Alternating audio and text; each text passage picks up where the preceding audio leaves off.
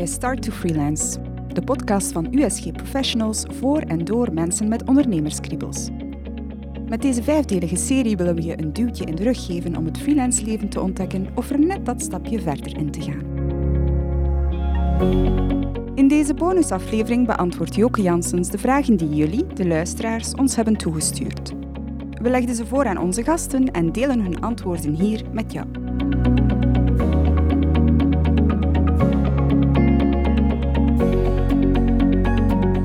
De eerste vraag is van Charlie. Hij heeft een vraag bij de eerste aflevering van de podcast met Marleen Deleu. Hij zegt: Jullie bespreken de inclusie van de freelancer op de werkvloer, wat inderdaad de samenwerking en het welzijn binnen het team alleen maar bevordert. Maar waar ligt de grens met de schijnzelfstandigheid?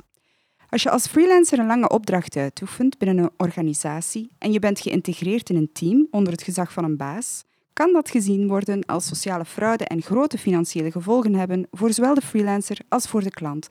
Waar ligt dus de grens en hoe kunnen we die bewaken? Klopt, mooie vraag ook. Ik ben mijn oor te, te luisteren gaan leggen bij uh, Marleen Deleu. En die heeft eigenlijk wel een heel uh, uitbundig, maar goed antwoord op geformuleerd. In principe, hier in België is er een relatief eenvoudige regelgeving wat betreft freelancers.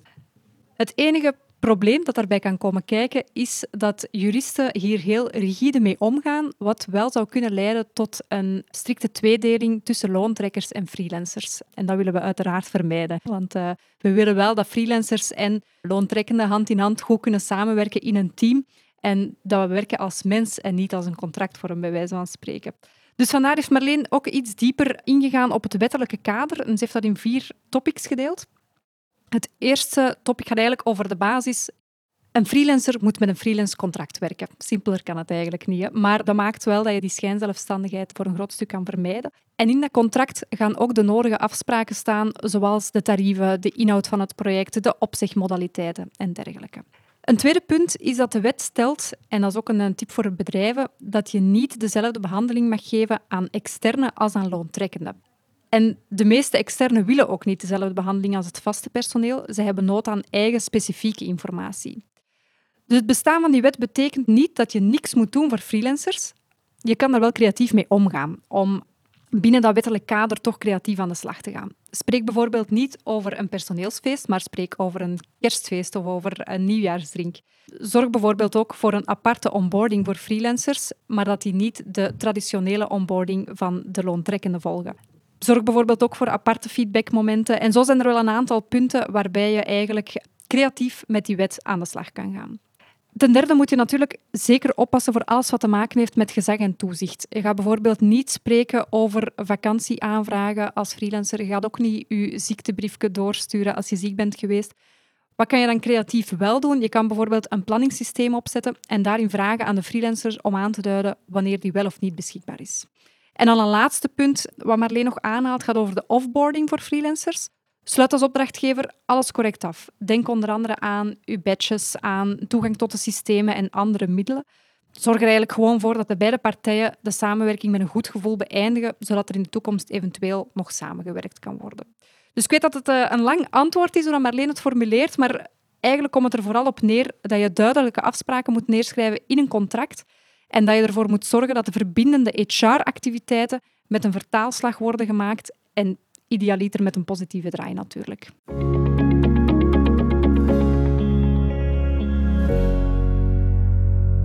De meeste vragen die we hebben ontvangen gingen over tarief. Allemaal vragen aan Guy. Eerst komt er een vraagje van Robert, een startende freelancer. Hij schrijft: Wat als een opdrachtgever mijn vaste tarief, die ik voor alle klanten hanteer, te hoog vindt? Of wanneer een klant niet akkoord gaat met mijn offerte. Onderhandel ik dan maar best meteen een lagere prijs? Ik heb de vraag, de vragen, want inderdaad, om even terug te komen op je vorige punt, er zijn heel veel vragen binnengekomen naar tariefzetting, maar op zich vind ik dat ook wel logisch. Hè. Tariefzetting dat is iets waar je een driedaagse infosessie kan overgeven, bij wijze van spreken. We hebben een korte podcast van 15 minuten daarover gedaan. Maar het is ook wel iets heel persoonlijk. Dus ik ben wel blij met de persoonlijke vragen die zijn binnengekomen. Als ik kijk naar de vraag van Robert, eigenlijk kan ik die vraag een beetje in, in twee stukken kappen. Want enerzijds gaat het over tariefbepaling en anderzijds over onderhandelen. Al horen die twee ook samen. Onderhandelen is geen eenvoudige materie, maar als je goed voorbereid bent, kan je een tariefbepaling een stuk eenvoudiger maken. En voor elk project ga je eigenlijk ook een andere voorbereiding moeten maken.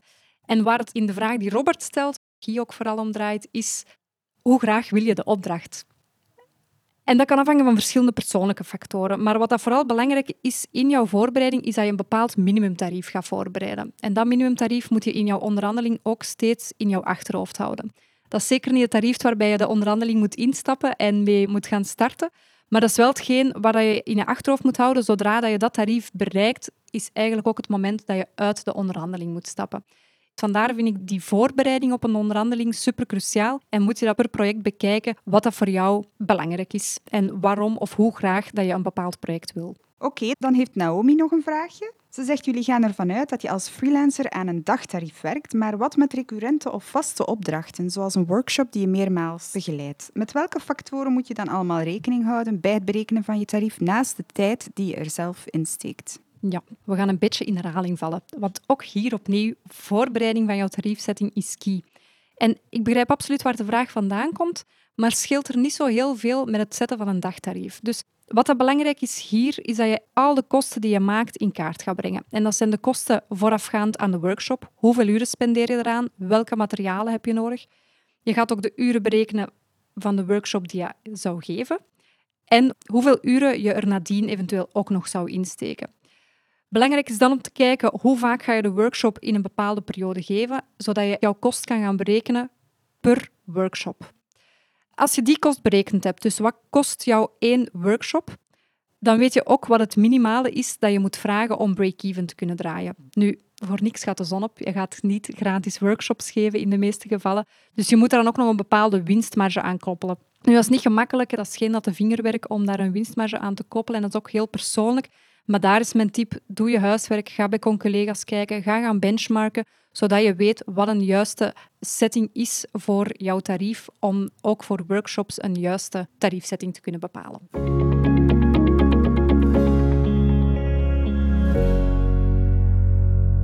Nog een uh, vraagje voor Guy van Bert. Hij vraagt zich het volgende af. Jullie praten over het opbouwen van een reserve voor de periodes waarin geen projecten lopen. Aan welk budget denken jullie dan? Is bijvoorbeeld 10% van mijn jaarbudget voldoende? Ja, dat is eigenlijk een persoonlijke keuze.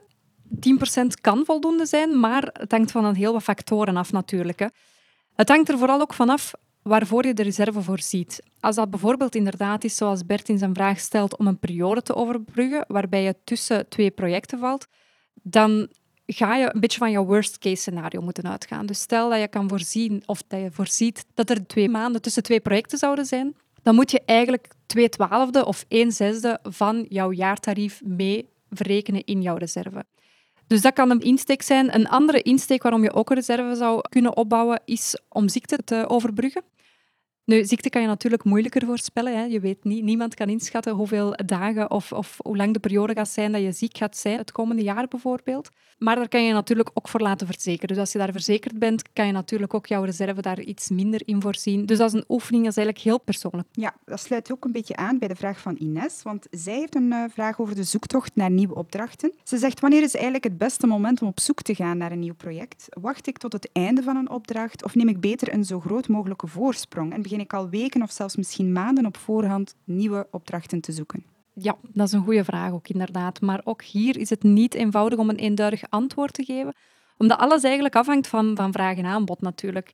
Dus ook opnieuw, je ziet wel een persoonlijke vraag, maar ik heb het samen met Guy bekeken. Vandaag is er heel veel vraag op de markt. Dus wat ons betreft hoef je geen half jaar op voorhand al in gang te schieten om een nieuw project te zoeken. Maar je moet natuurlijk wel rekening houden met een bepaalde doorlooptijd vanaf het moment dat je je aanmeldt of solliciteert bij een bedrijf tot het moment dat de beslissing is genomen dat je mag starten. Als ook de administratie dat er ook nog komt bijkijken. Dus hoe dat de markt vandaag is, adviseren wij gemiddeld om zes à acht weken voor je huidig project afloopt te beginnen zoeken naar een nieuwe opdracht. Ja, Oké, de laatste vraag voor Guy die komt van Thomas en die gaat over langlopende opdrachten bij eenzelfde opdrachtgever. Hij vraagt het volgende. Heeft freelance ook voordelen als je een lange tijd, grotendeels fulltime, voor dezelfde opdrachtgever werkt en bij die opdrachtgever ook iets opbouwt? Met andere woorden, wat zijn de voordelen, de nadelen en misschien ook de risico's wanneer je een lange tijd voor dezelfde opdrachtgever werkt? Ja, wat betreft lange termijn projecten, korte termijn projecten, ze hebben allebei zeker hun uh, voor- en nadelen. Als ik start met de, de lange termijn projecten, wat daar de voordelen zijn, eerst en vooral het risico neemt af dat je op regelmatige basis een nieuw project moet zoeken. Dus je hebt wel een iets of wat stabieler parcours dat je tegemoet gaat. Wat ook een groot voordeel is bij lange termijnopdrachten, is dat je meer in de diepte kan gaan werken, waardoor je meer kan verwezenlijken. Wat bedoel ik daar eigenlijk mee? Is dat je door er lang te werken de klant beter gaat leren kennen. Je gaat meer acties kunnen doen. Je gaat ook die resultaten kunnen waarnemen. Je gaat meer change kunnen doorvoeren. Kortom, ga je eigenlijk effectief meer resultaten kunnen zien van je eigen acties. Wat kan het eventuele risico dan weer zijn bij een lange termijn project?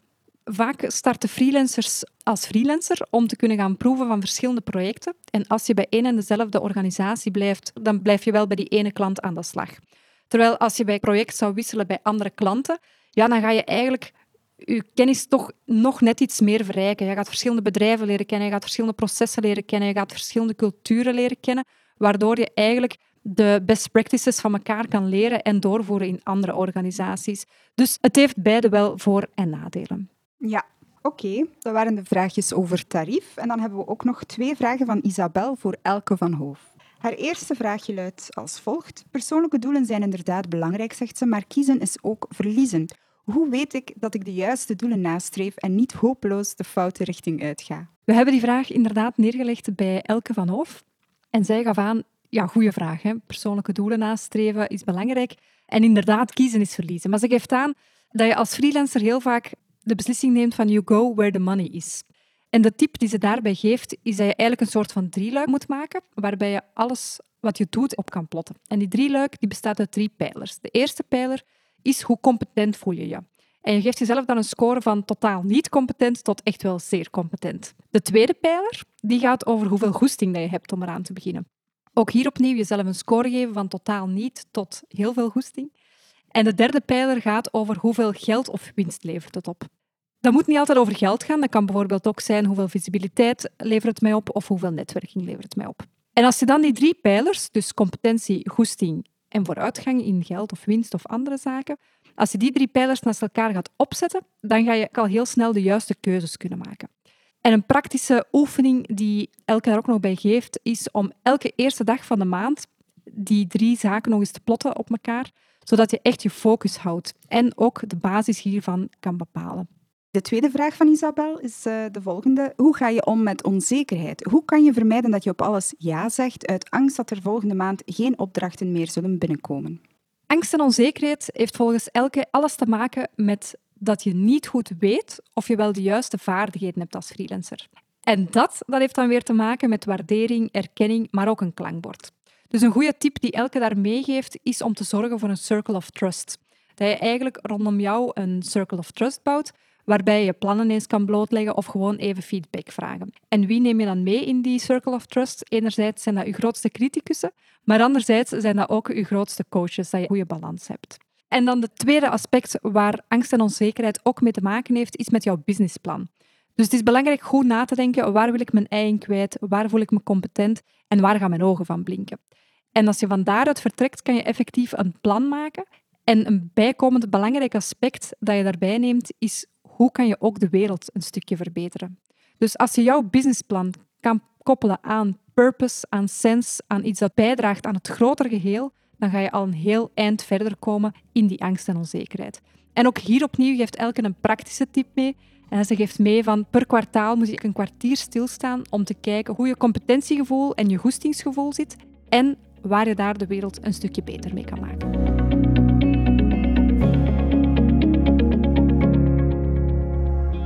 Ontdek je de podcast nu pas en heb je ook nog een vraag? Mail ze dan zeker door naar joke.janssens.usgprofessionals.be. Je ontvangt binnenkort een antwoord van onze experten. Tot gauw!